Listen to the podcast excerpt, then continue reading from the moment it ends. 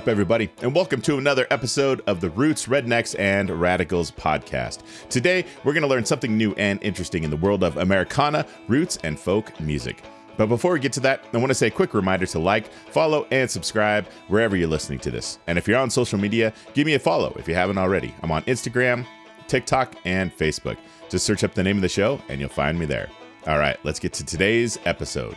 All right, today's episode, I got a chance to speak with Amy Ray of the Indigo Girls. The Indigo Girls are one of America's greatest folk bands, and uh, Amy Ray and her band, they're coming through my area playing a show up at Grass Valley January 19th. And uh, I got a chance to speak with her about that show, her music, some of the collaborations she's done recently with artists like Brandi Carlile, Allison Russell. Sarah Jarosz, Sarah Watkins, and uh, we talked a little bit about the Indigo Girls and the Barbie movie as well, and just had a great conversation about music in general. So here you go. Here's my conversation with Amy Ray. I hope you enjoy it. All right. Well, um, I wanted to chat with you about uh, your, uh, your, your two kind of most recent albums, um, but uh, I had an Indigo Girls question for you before we get started, if that's okay with you. Okay. Yeah. Sure. Okay, so I, am just really interested in in this song "Closer to Fine" in that the sense that it, over over 30 years ago it was it was a hit and kind of has been in the public consciousness for a long time, and now it's it's kind of had this resurgence with young women with the Barbie movie and all that, and uh, I'm just kind of interested in what it's been like for you seeing younger people discover this song uh, for the first time as as if it were new, and and just kind of that that whole thing that's going on. Well, it was definitely like a total surprise to have that happen. And I mean, we they had told us, you know, we might use the song in the trailer, and you know, got permission and made a deal and all that. And we're not sure about the movie, but you know, we'll tell you as we go along, kind of what it's going to be used for. And that was sort of the way the way it went down. We at first we didn't know what what to make of it, but Greta Gerwig is such a great director, you know, that we were just excited to be part of what she was doing. And then I get when we saw it was really the first time we knew kind of the function of the song and what it meant. And you know, we're just thrilled with it and everything. And it's been cool. It's been I mean, we definitely noticed right in the thick of all that when everything was when everybody was going to see the movie and, you know, obviously I mean, you could tell from like whatever the news that a lot of people were out seeing it, and we noticed in our audience some more young people and people asking for the song and you know and, and singing along, and that was really cute and interesting and and kind of just like a it's one of those weird things where you can't really chase after it. It just happens and you're lucky you know and and it kind of reinvigorates some aspects of your career in a way you know that's kind of not totally quantifiable. It's just you can feel it, you know, it's palpable. So it's been really cool, and it's been cool to see, you know, another kind of generation of people. I mean, a, lot of times at our shows, parents kind of had a tradition of bringing their kids anyway at some point, and now it's sort of even more. so that's it's cool. It's very cool. Yeah, that's awesome. Yeah, it's it's such a rare thing to have a song like "Closer to Fine" that um, that it is, is just so popular. It's kind of like everybody knows it. Um, but to have that lightning strike twice, I was just like, that's that's such an incredible thing, man. That must be such a such a cool thing to experience. Yeah, it's just it, you, we feel totally lucky, and you know, just I mean, we just feel lucky. I guess is the best way to put it, and it's been a real gift, you know, and I mean, Emily wrote the song, and I'm always like, that song has really carried us our whole career, really, you know. And we don't get tired of it, and we don't get tired of singing it. And we have guests, you know, every every show. Our opener comes up and does it with us, and you know, it's just fun because it, it kind of always changes according to who's singing it with us and what audience it is and all that. So it's been it's a good. It's really fortunate to have it. That's awesome. Yeah. It's a song for the people. I love that. That's cool. All right. Well, I'd love to chat about um, your uh, your most recent um, record, "If It All Goes South," and it had so many great collaborations on it, um, and it also has this real sense of southernness. Like there's a real sense of place in the in the album and the, all the lyrics. Um, I, I, didn't know what a Chuck Will's widow was or what Muscadine uh, was before I did the uh, um, the research for this, but um, I was just wondering uh, what was kind of the impulse behind doing a record with that much kind of southernness kind of imbued into it. Well, I mean, my country stuff started back in 2014, and before that, I was doing kind of punk rock solo projects and rock and roll projects by myself.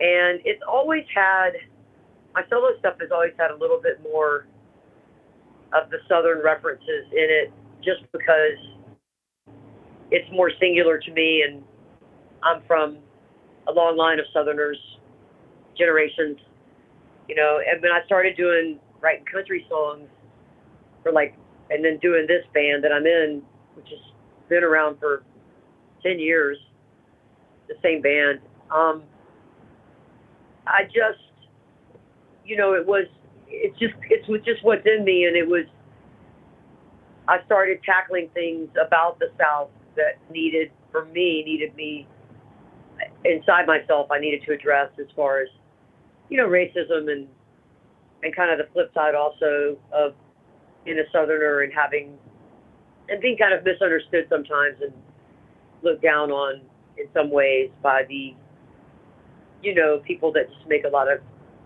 assumptions about all Southerners and they don't realize you know the all the great activism and and movements that have started here and and just the great things you know that help to fight the bad things.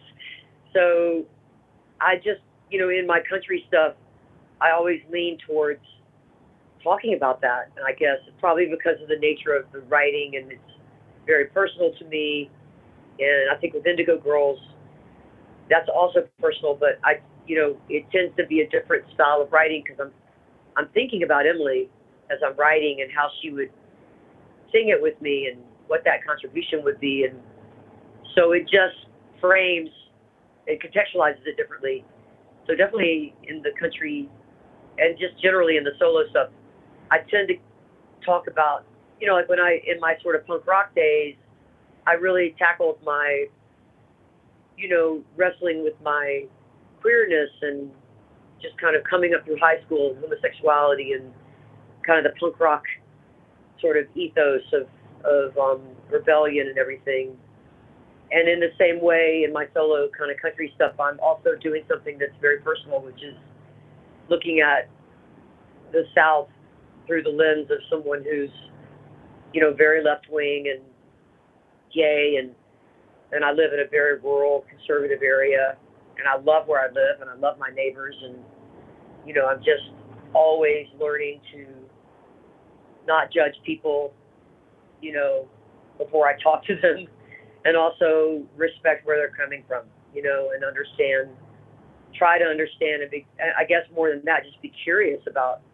why do you feel this way and what drives you to, you know, what drives your fear of, of people of other races and, you know, things like that. Like, and so in my solo stuff, I feel, I just feel like dealing with it, you know, and just talking at a more personal level. And, and I like, you know, Southern music of all types a lot, and I have always felt really comfortable in that vein, and that's always been sort of more my bit. Even in Indigo Girls, I tended to write more from that perspective, musically. I mean, you know. So now I have a band that all of them really know a lot of different styles of like southern music and roots music, and so it just you know we collaborate musically really well together and it just kind of naturally happens. I mean, they all come from other backgrounds, you know, jazz and rock and country and, and metal and you know, my guitar player has played every kind of music there is, but but essentially they have this affection the way I do for southern music, you know, rock and traditional country and bluegrass and just like roots music. Right, right. That's fantastic. Yeah, that's interesting about the, the punk rock thing because I was when I was listening to uh, "Tear It Down," um, that that's one of the thoughts that came to my mind. I was like, this this is punk rock, man. Like this is like taking on some hard hard issues, you know. And I, I think that's awesome. Yeah. Uh, so yeah, so can Yeah. we can we talk about uh, that song, that collaboration with Allison Russell? One, she's fantastic. Love her, um, love her voice, love her her songwriting and all that. But um, yeah, it's super introspective. It's a song about race relations in the South, and yeah, can, can you just tell us a little bit about that song? Yeah, well, that song, I wrote that song actually during the pandemic when a lot of the demonstrations and protests were going on, and I had gotten involved with a group called Project Say Something out of uh, Florence, Alabama, which is uh, by Muscle Shoals. And they were, they have a great group that was just had a history of working on dismantling racism, and they were working on a specific issue around monuments at the courthouse in their little town. And I gotten hooked up to that the activist that leads that group, Camille Bennett, through a friend of mine, and went to. I had been going to like George Floyd, you know, marches and stuff in Atlanta and Black Lives Matter things, and and then I started following them because they were doing, you know, multiple days in a row of demonstrations and sit-ins in this little town, and it was quite amazing the strategy they had, and so I started like really like following them and wrote this song really for them. And then we went to Emily and I went over to Alabama to do one of their protests with them. And ended up playing as well. And that song sort of kind of about them really. And I and I put out a digital single of that with just me. And then when we were working on this record, which seven of these songs were brand new and they went to tape, live to tape. And then three of them had been songs we put out as a band during the pandemic that we did, you know, virtually together through emails and everybody's home studios. And Tear It Down was one of them. But I wanted to rework it because I was on a panel with Allison Russell about racism and just listening to what she was saying. And and she played too, and I was like, oh man, I want to have her sing this song uh, and do like a different version of it. So that's what happened. Is I just sent it to her, and we're friends, and and I just said, you know, would you feel comfortable singing this? Because some of it is, you know, from my perspective as a white Southern kid growing up and sort of having like a romanticized sort of love affair with the rebel rebel sort of flag and all the symbolism. I was really into that when I was young because I had no idea, you know, what it was about, and and I had to really learn, and I had to like, you know, pull myself away from that, you know, and and kind of de- demystify it in a way. And but she, you know, she she's had ex- a very interesting life and experience with actually in a family that's mixed race, where she ended up being raised by people that were white nationalists. It's incredible, like her life, and so she was really perfect for this song. And um, yeah, so I sent it to her, and she was out in L.A. and just kind of made it work and sung, and uh, and then we we put her vocal in there and transferred it back to tape, and you know made a whole new mix and stuff. So I'm I was really down and appreciated. I, I was down with her doing it, just appreciated it so much. Yeah. Yeah, that's fascinating. I didn't know that part of her story that she was raised by white nationalists. I'll have to do some research into that. Oh yeah, you should read her her like bio stuff because her life is like she's really got a very interesting perspective because of where she came from and how she was raised and you know how she ended up where she is and everything. It's it's amazing. Yeah, that's cool. I like that. Yeah, so um, I wanted to talk about uh, Chuck Will's widow as well because I love the uh, the kind of the metaphor of the song, right? Like it's a nocturnal bird that's singing at night, and you really kind of play on that in the in the lyrics and whatnot. Um, yeah, could you just just kind of tell us a little bit about that song? Well, that's exactly what the song's about. You you nailed it. it's a metaphor. I mean, it is a it's this bird that in the South, and I think other parts of the U.S. too. It's pretty incessant, and it's a cousin sort of in in, in mythology to the the whippoorwill, which is like whip for Will, and then Will's widow is the widow of Will, who got whipped. It's like a weird connection that has some weird, some like not not great connotations in history, but um, I've always been the Whippoorwill and the Chuck Wills Widow both sing at night, and the Chuck Wills Widow is very incessant, and it's and it's very uh, it's kind of a pining, keening call that everybody associates with in the South anyway with like this bird that just will not stop, and it's obviously missing somebody. Um, that's why it's called Chuck Will's Widow.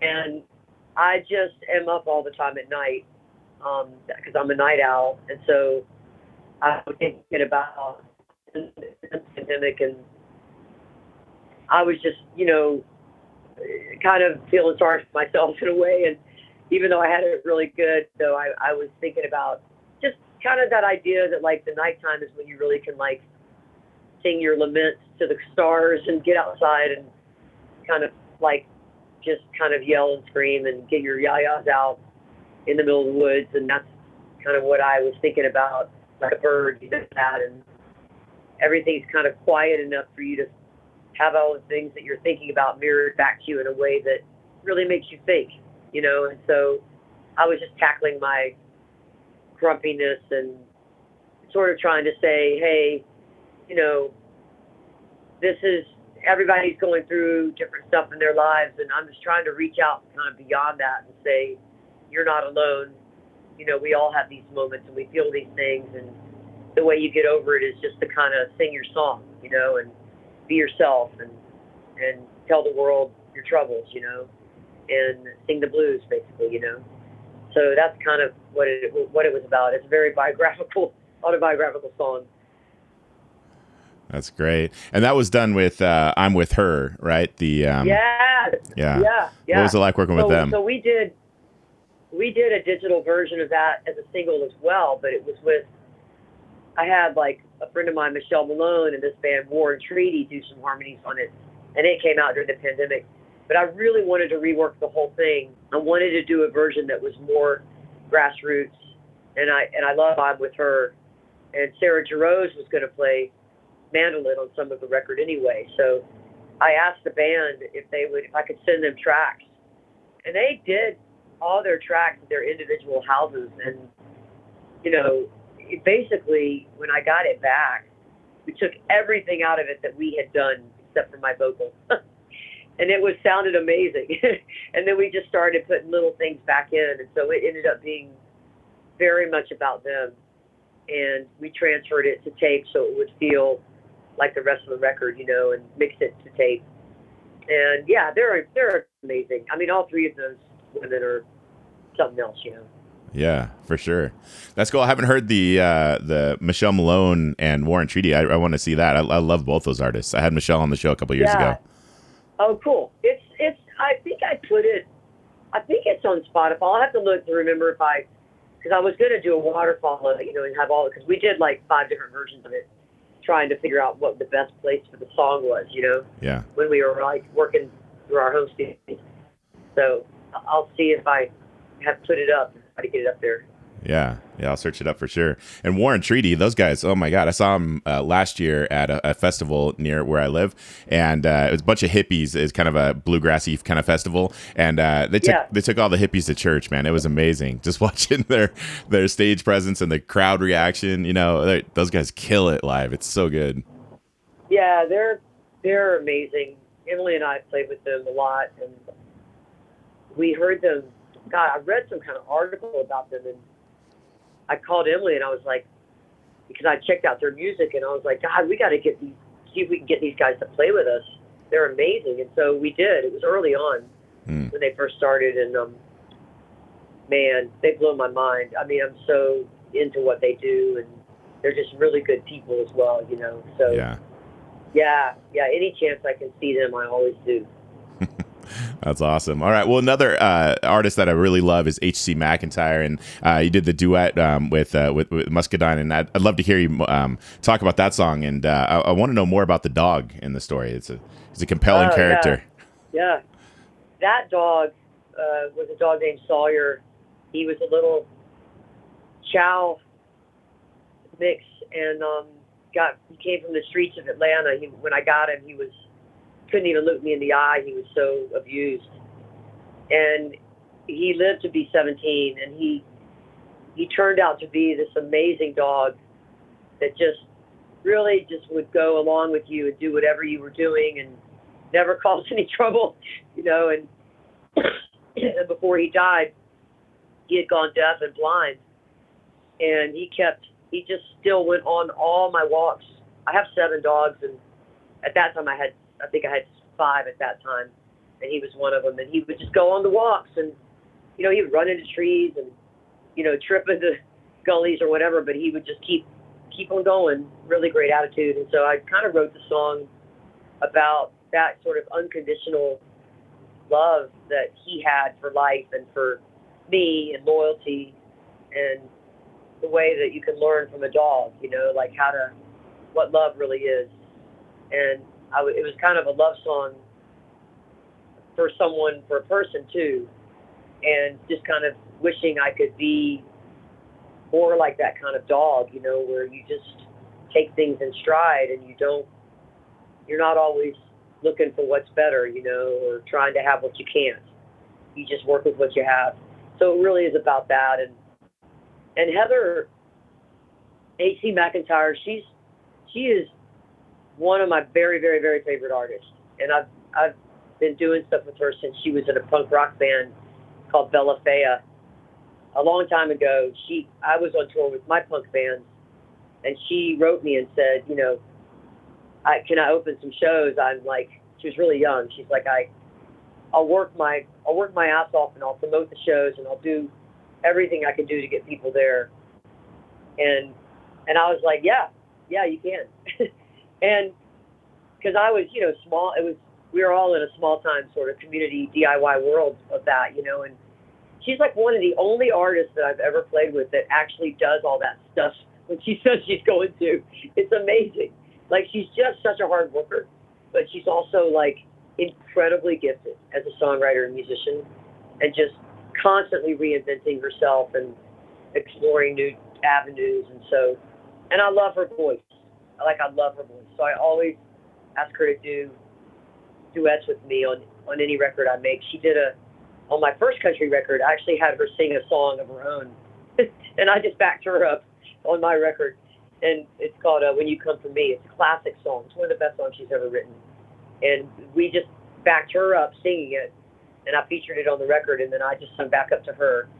And then on my second country record, I can't remember what she did on that one. Something. Oh, she did a, a song called "More Pills" on that one. Um, oh no, that was on the first record. That's right. I can't remember what she did on the second one, but anyway, she's always done stuff with us, and we always play with her.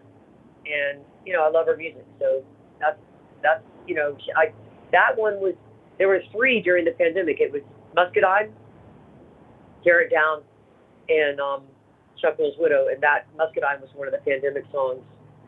And I just sent it to her at her studio she works at, and that was another one that we transferred to tape. And um, you know, we just she just kind of, I mean, she really made up all that.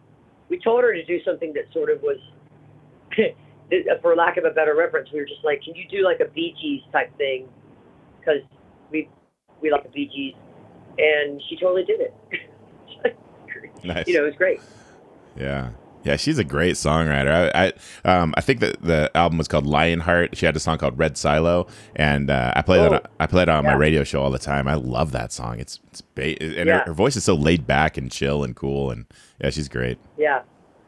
Well, her recent record too, Every Acre, is um, gosh, it's, incredible. Actually, it's an incredible record she's gotten old. She's got a lot of she's got a lot of good records now. Yeah. That's great. Well, one other song I wanted to chat with you about on the uh, the album that came out before Holler um, was "Jesus Was a Walking Man." Um, what a great song this is! But the but the lyrics and the upbeat, you know, kind of feel to it and whatnot. Um, I, wh- where did that one come from? It came from the just the political situation, you know. And I was thinking I wanted to write like a gospel song that was from the perspective of like that whole idea of like, what would Jesus do, you know? And I have in my town, we have a like a festival every year, and in the festival we have a gospel tent, and you can come play. People come and sit in at the gospel tent, and I had done another gospel song like the year before, and I was like, I want to write a song about the border that I can go sing at the gospel tent because, you know, I mean, I understand that I understand that we have to have a system and we need to figure out a way to do this in a way that makes sense. Like I'm down with that, but I'm not down with all the racism and and like closed, you know, just the idea that we would be so unwelcoming when we really have so many resources, you know. And I know I, I don't live in a border town, so I can't speak from experience, you know, but I do live in a in a state where, you know, the big farms and the pecan that workforce that is willing to come over and do this work. And when Georgia is, you know, clamping down on immigration and and arresting people and doing, you know, ICE is doing their roadblocks and all the things they do. The chicken poultry industry suffers, and it's like because the workers have to work in a way that is so off the record, they also suffer from mistreatment and work injuries and not, you know, being paid enough and not, and they're never safe and they're never stable. And it's like I feel like we have the we're in like we want it we want to have our cake and eat it too. You know, we want to get all the work done. We don't have the workforce, so we want people to come over and do it, but we want them to do it secretly, and then we want them to like go back, you know, where they came from, and we don't want the messiness of like how you really make it all work and make the dysfunctional family work. And this song is just really more of an innocent perspective of like, look, in the bottom line is, if you're going to talk about like Christianity, and profess all this like, you know, do good Christian stuff that the right Christian evangelists talk about, you also have to be open and really treat your neighbor as yourself. Like that's the gospel. So that's what the song is about, basically. Is just saying like, you know, we'll be a better place if we welcome people and, you know, have them included in in whatever our country is in a way that's legal and and welcoming and supported and you know on the books and makes sense and, and it just would be a better country if we could do that. So that's kind of what it's about. But it's really just like a gospel song to say, you know, think about all the things that you preach about and apply them to this situation. You know. Yeah, that's fantastic. I love it. All right. Well, uh, you're going to be playing at uh, Grass Valley at the Center for Arts on January 19th, and um, I was wondering uh, what, what, what can fans expect at the show, and um, uh, yeah, what kind of usually goes on with the Amy Ray Band? Well, there's seven of us on stage, and everybody in the band, well, with the exception of me, is like an incredible musician, and then I'm up there strumming away singing, you know. Um, I, they're just really great players and really fun to watch is one thing.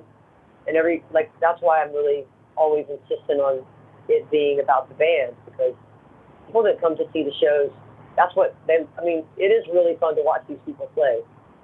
Um, they're great. They're just really fun players, and you never know where somebody's going to go, and it kind of is that kind of spontaneous thing.